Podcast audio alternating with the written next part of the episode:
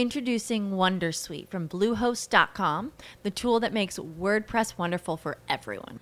Website creation is hard, but now with Bluehost, you can answer a few simple questions about your business and goals, and the Wondersuite tools will automatically lay out your WordPress website or store in minutes. Seriously. From there, you can customize your design, pick your brand colors, and add blocks. No custom theme or coding required.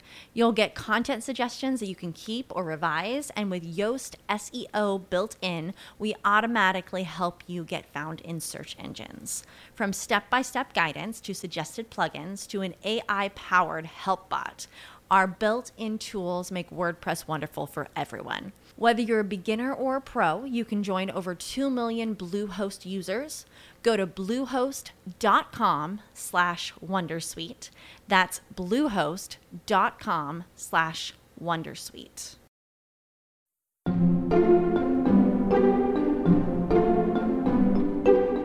I wanted to show by example that it is a good and joyful thing to make good meals for yourself. If I had the intention of expanding horizons, it was really just thinking of yourself as a worthy person to be generous to. Welcome back to Working. I'm your host, Rumaan Alam.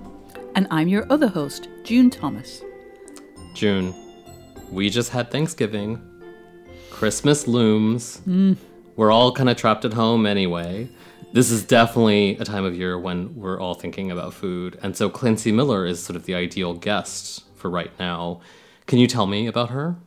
Yeah, so Klancy Miller, who we just heard from, is a cordon bleu trained pastry chef and food writer. In 2016, she published a really appealing cookbook called Cooking Solo. Did you hear how I said cookbook there? Because I had to really overcome every part of me that says cookbook. Um, her cookbook is called Cooking Solo The Joy of Cooking for Yourself. And she's also a journalist, mostly about food and travel. And I really enjoyed a piece that she wrote for the New York Times last summer about Georgia Gilmore, who fed and funded the Montgomery bus boycott, which was part of the Times's overlooked series of obits that they should have published when the person died but didn't. And this year, Klancy has spent a lot of time launching something new. She raised money for and has been assigning and editing and willing into being For the Culture, a new magazine celebrating black women in food and wine, which will launch at the beginning of 2021. So, while I listened to you and Klancy discuss creativity and food and the food media business, I was appropriately enough making my kids their school lunches for the next day. I, I was very proud of myself. I turned some leftover beans and rice and steak into quesadillas. I sliced up those tiny little Persian cucumbers into matchsticks. I packed up grapes and Cheez Its, which have been a favorite around here lately. June, are you someone who, as I do, takes pleasure in cooking? Oh, Rumaan, I wish I could say that I was. What you just described sounds absolutely amazing. You are clearly a jazz improviser in the kitchen, which is something I am very envious of. I take no pride in saying this, but I am a kitchen shirker. I love to eat. I have a relatively adventurous palate, but I am not someone whose creativity extends to the kitchen. I'm a very appreciative eater, though. Well, you know, there are always dishes to be done, right? I was really struck by the guiding principle of Klancy's book, which is called Cooking Solo, as you mentioned. The idea that cooking, even if it's just for yourself, is worth it.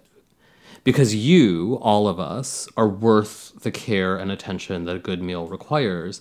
That's so lovely, and it's so different from the way we talk in this culture about time as a commodity and how everything has to be efficient and you have to buy like pre chopped garlic mm. or something because you can't waste even 30 seconds preparing something. Yeah, I so agree. Her book is full of joy, like whether it's about the benefits of travel or the pleasure of shopping for the ingredients that you really like, for the dishes you love. And the book is refreshingly free from shoulds. Like, she wants everyone to eat good food, but she's not preachy or scoldy. It's just that she wants readers to like invest in their own health and happiness and to support a system that makes quality food sustainable. So it's very refreshing that way. This week, the task falls to me. If you're listening and liking what you're hearing, please think about becoming a Slate Plus member. Those who are already members will hear a little more from June's conversation with Klancy Miller this week, one of the benefits of membership. You can get two weeks free right now. Just go to slate.com slash working plus. All right, now let's hear June's conversation with Klancy Miller.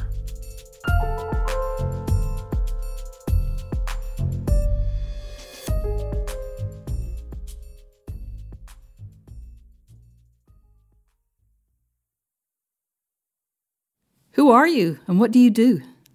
I am Klancy Miller, and I am a writer.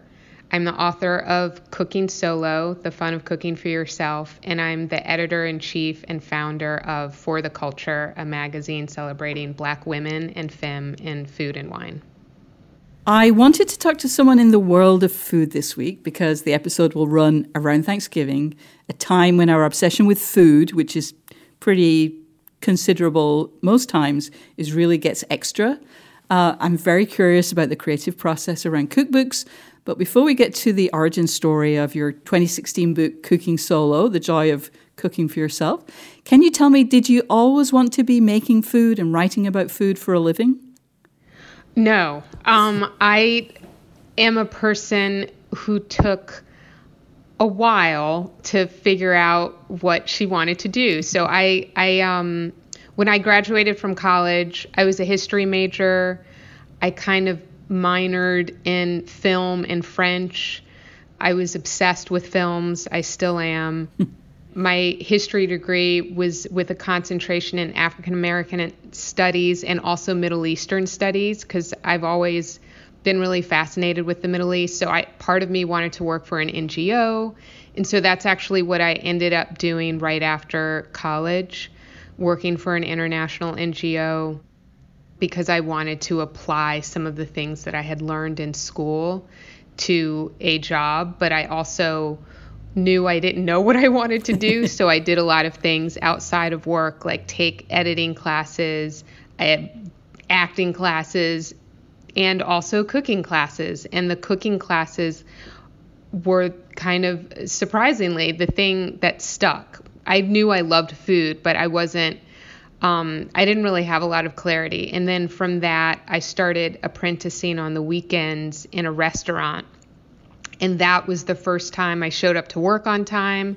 It was the first time I felt stimulated.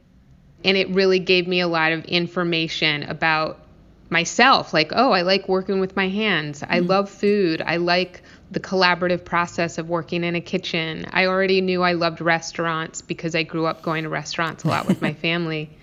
But um, that experience kind of crystallized something for me and helped me to realize I wanted to go to cooking school.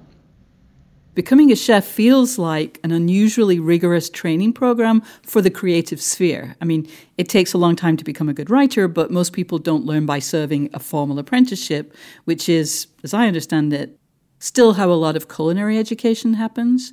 Um, did training as a chef, and we should say you trained at the Cordon Bleu in, in Paris, affect your creative process outside the realm of food? I mean, it, did it change the way you approach writing, for example? Attending Le Cordon Bleu and specializing specifically in pastry helped to develop an aesthetic sensitivity, I would say, huh. because the chefs were always saying, you know, you eat with your eyes. So you have to make it pretty, you have to make it nice, you have to make it soigné, as the French would say. And that really definitely was something I paid attention to while I was a student at Le Cordon Bleu, but then uh, even more so when I finished and I did another stage in a bakery and then a stage at Taillevent, which is, you know, this at the time it was a three star restaurant. I don't think it's a three star Michelin anymore, but you had to be really on your toes there visually with everything. Um, I can't say that that has affected my writing just because I think it's a different skill set to be visually attentive to how your product looks versus writing, which I think of as really thinking very hard yeah. and long and trying to come up with something to say clearly, you yeah. know? Yeah. you mentioned uh, that you did a stage at a place. Can you just kind of clarify for those of us who are not familiar what that means? So, a stage, you could use apprenticeship as well. In French, the verb is to stage, so stagiaire yeah. or stagiaire. I was a stagiaire, meaning I was basically having an apprenticeship, which is an unpaid working experience. Whoa. Yeah, so I was working full time in a restaurant and a bakery without being paid, and it was for my benefit to learn about what goes on in the kitchen and to learn from some of the best. Was write a cookbook always part of your life plan? Not at all. I have to say, when I first got to Le Cordon Bleu, and even when I finished Le Cordon Bleu, I really thought I would open a pastry shop or like a salon de thé or mm. something. I wasn't sure I'd open a restaurant, but I thought I would open a place of business where I would make sweets and mm. sell them mm. in some form. And after my stages, my experience working in kitchens full time, I realized I and I was very young. Like I was, I had recently finished college, and I was tired all the time after yeah. working really long hours. And I realized, okay, well, first of all, I tried to get a job at St- like a paid job, mm. and I, they didn't really have any openings. And the chef was like, "You're great, but you're also kind of slow." and I was working as hard as I could, so I realized this maybe the professional kitchen life isn't for me. And I ended up getting a job at Le Cordon Bleu in their recipe development department because mm. I wanted to still be in the world of food, but also figure out how else I could be in the world of food besides being in a kitchen. And that's when I started to learn about recipe writing and then kind of put it together that, oh, okay, this is an option. I could write cookbooks. It took a while because I thought I wanted to work for a magazine. I thought I wanted to do other things with the written word in food mm. before I got to cookbooks. Since you mentioned recipe development, that is something that I'm very, very curious about. What does the phrase developing a recipe, what does that mean? It means having an idea. That's, I think, where it starts out. And it could be an idea like something you've had before that you want to make differently. You know, mm. maybe you had it at a restaurant or you had it at a friend's house. You didn't make it. Mm-hmm. The point of inspiration could be elsewhere. And so sometimes recipe development could be trying to figure out what did you like about that recipe and what is it that you want to change about it, you know, like how do you want to make it your own because otherwise it's kind of plagiarism. Although not, there's nothing new under the sun when it comes right. to food. Everybody's done some version of it probably. Um, but how can you make it authentically yours? Mm. A recipe that I actually haven't talked about much that comes to mind is this La Dolce Vita cake. Oh my goodness. Now, that's the recipe that you said, listen, this one is hard. Yeah, exactly. And that recipe, it's like twofold. A part of it is inspired by a trip in Italy where I was visiting friends and um, just stayed with a friend who she wanted me to call these friends of ours, mutual friends of ours, and they were just going to stop by for coffee. But the other friends understood that coffee meant cake. And so the friend I was staying with immediately, when she knew they were going to be coming by, starts baking a cake. which I thought was the loveliest thing ever. um, and I wanted to have recipes in cooking solo that were not exclusively for single people. Mm. I mm. wanted to have some recipes for, you know, you're single and you're inviting friends over. So I was just like, okay, how do I take what I have made literally in cooking school and kind of mash it up with this moment that was so magical and lovely with friends with another delicious cake and kind of so it's kind of like an experiment that's mm-hmm. how I think of recipe development. In a, you know, for scientists, they have to prove things over and over again in a laboratory, you know, through various forms of essays or testing. And so recipe development is very much the same. So you're crystallizing that idea into a product and you're trying to figure out what it is you want to make, but then you also have to make the thing over and over again to make sure that you know how to make it and can in- explain it and yeah. write the instructions clearly. So you're you're almost like setting a vibe as well as telling people buy this, mix this, put it in the oven. You're also part of it too is is just kind of setting up a just an atmosphere. Yeah, that's kind of the head note.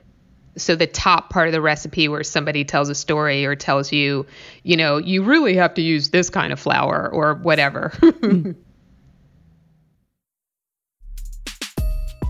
we'll be back with more of June's conversation with Klancy Miller after this.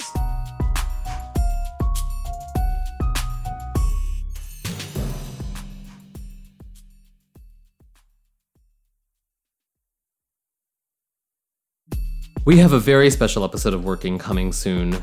June, Isaac, and I will address listener questions on work matters big and small.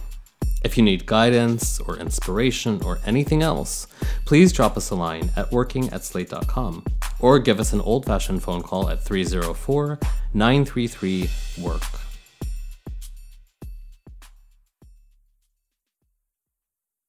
Okay, let's rejoin June's conversation with Klancy Miller. I'm always struck uh, when reading cookbooks, and I, I have to say, I am not I don't do much cooking, but I like to buy cookbooks, right? Because it's aspirational. They also often look great. It's a wonderful thing to like flip through and, and live the life that you would love to live instead of the messier life that you actually live. um, but it strikes me as something uh, that's really a challenging project because you have to come up with the head notes and the vibe and a theme, first of all, which in yours is this great theme of the joy of cooking for yourself. Um, you have to develop the recipes, and then you also have to kind of have a variety of different, in your book, different meals, different kinds of food. Which aspect of that process did you enjoy most, and which was most challenging?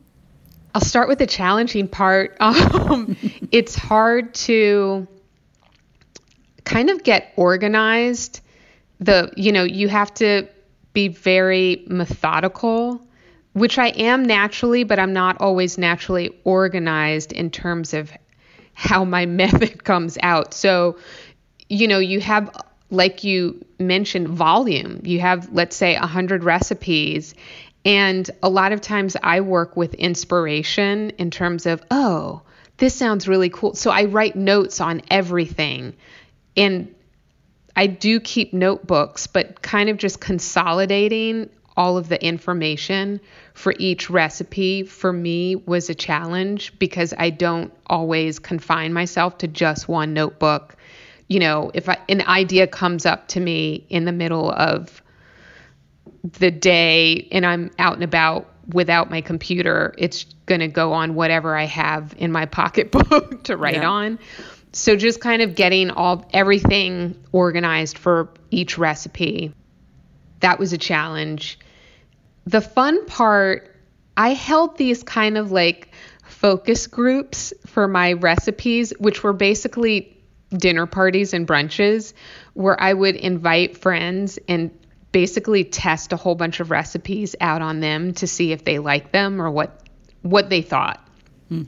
that was really fun for me because the act of writing any kind of book, I think, including a cookbook, is one that includes a lot of isolation.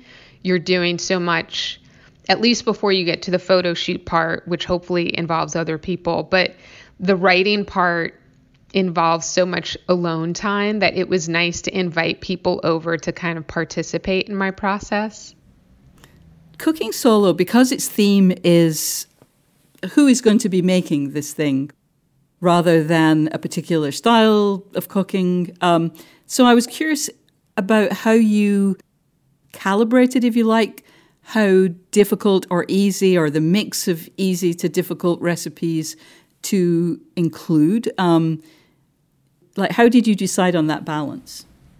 I didn't even really think about a balance of easy to difficult. I thought about how I cook. Most of the recipes are recipes that I have cooked for myself several times or at the very least a few times.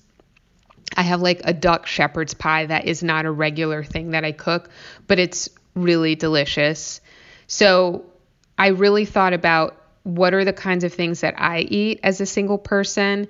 And then I thought about recipes that I thought I absolutely have to include. You know what I mean? Like yeah. the duck shepherd's pie or, you know, desserts that mean a lot to me. And a couple, so that means that there are some things that are a little more, I'm not going to say challenging, but maybe have more steps to them but that's really it. I just thought, ooh, this has to be in here, even though, you know, it might take an hour and a half to make.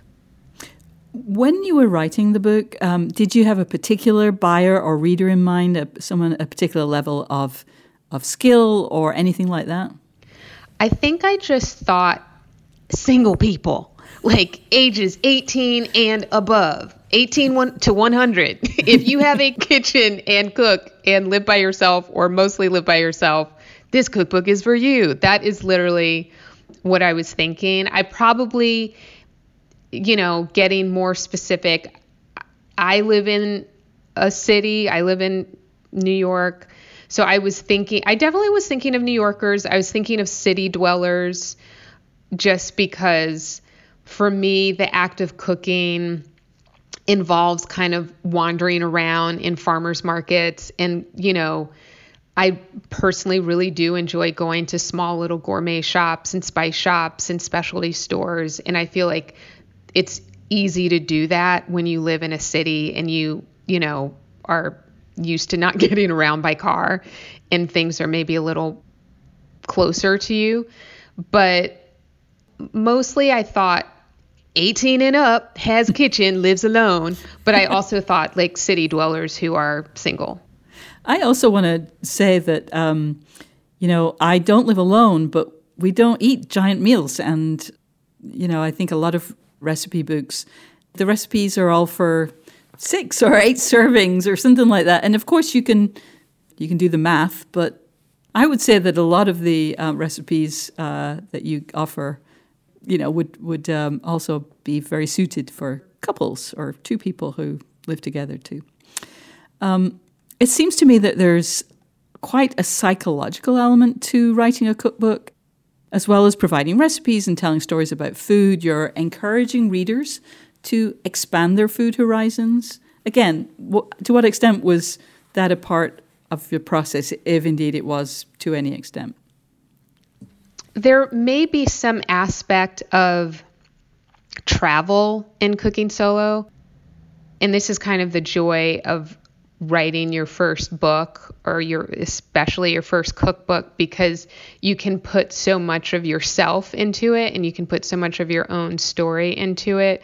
So I wanted to kind of not really give people permission, but show by example that it is a good and joyful thing to make good meals for yourself. And it's actually pretty simple. And you can have these little moments that remind you of trips you took. Or, you know, by extension, you can do some armchair traveling through a recipe.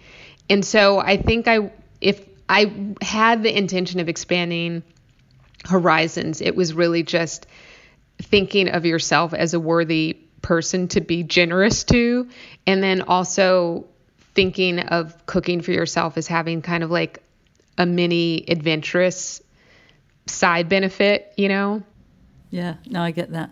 Um, so last december uh, i believe it was you launched a crowdfunding campaign on indiegogo to launch for the culture a biannual printed food magazine that celebrates black women in food and wine and you wrote, The stories in For the Culture will be about black women throughout the diaspora, written by black women and photographed and illustrated by black women. It will be the first magazine of its kind.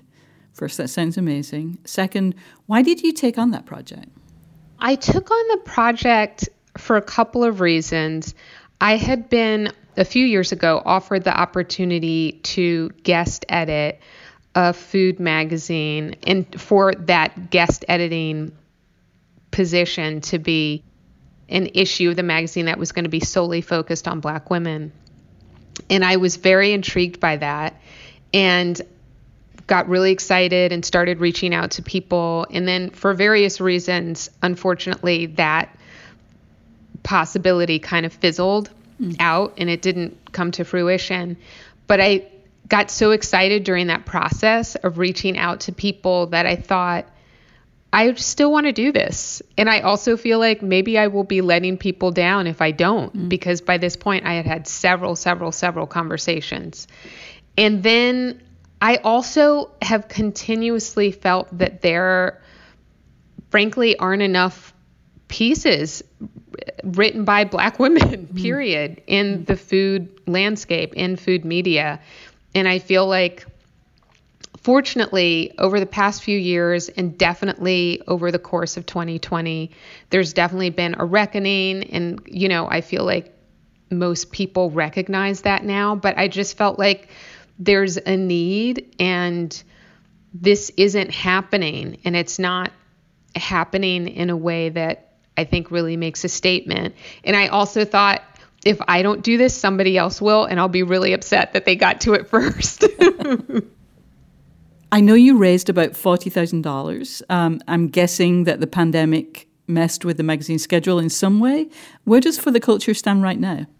Well, I'm excited to say that we have, with the exception of maybe two pieces of photography, we have basically the entire content of the magazine in, which is super exciting.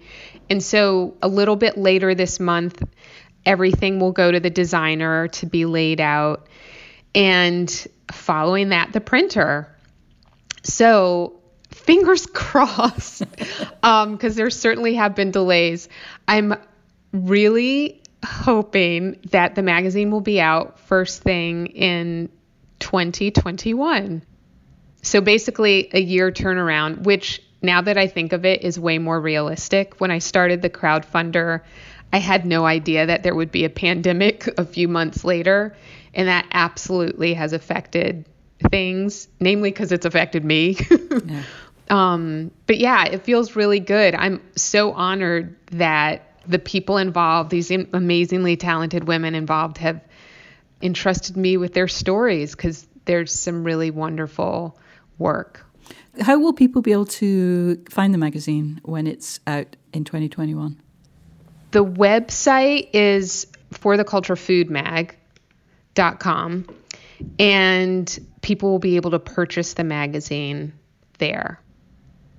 Obviously, you have had a lot of experience uh, writing about food, both for your cookbook, you've written for a lot of magazines and publications, but this is a different kind of uh, project. What was something that you learned while shepherding and kind of creating an entire new publication? I think what I've learned the most is the importance of giving people time, but also the importance of um, kind of being a little strict with oneself and enforcing schedules, which has been extremely difficult during the pandemic. I also wear an entirely different hat as a writer outside of food. And so I've essentially been juggling work. And so, and a lot of people are juggling a lot at this time. This year has been the year of juggling. So it has helped me to understand the importance of time and that everything does actually take time. And you have to be flexible, but you also have to have a schedule.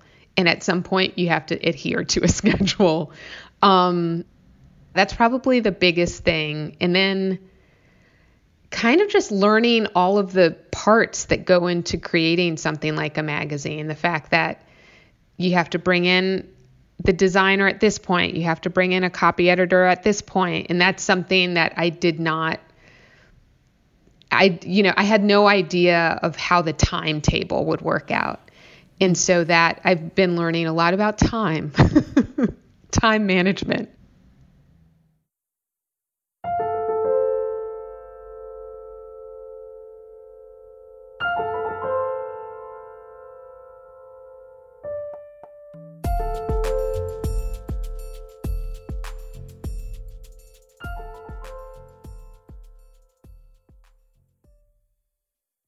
This episode is brought to you by Progressive Insurance. Hey, listeners, whether you love true crime or comedies, celebrity interviews, news, or even motivational speakers, you call the shots on what's in your podcast queue, right?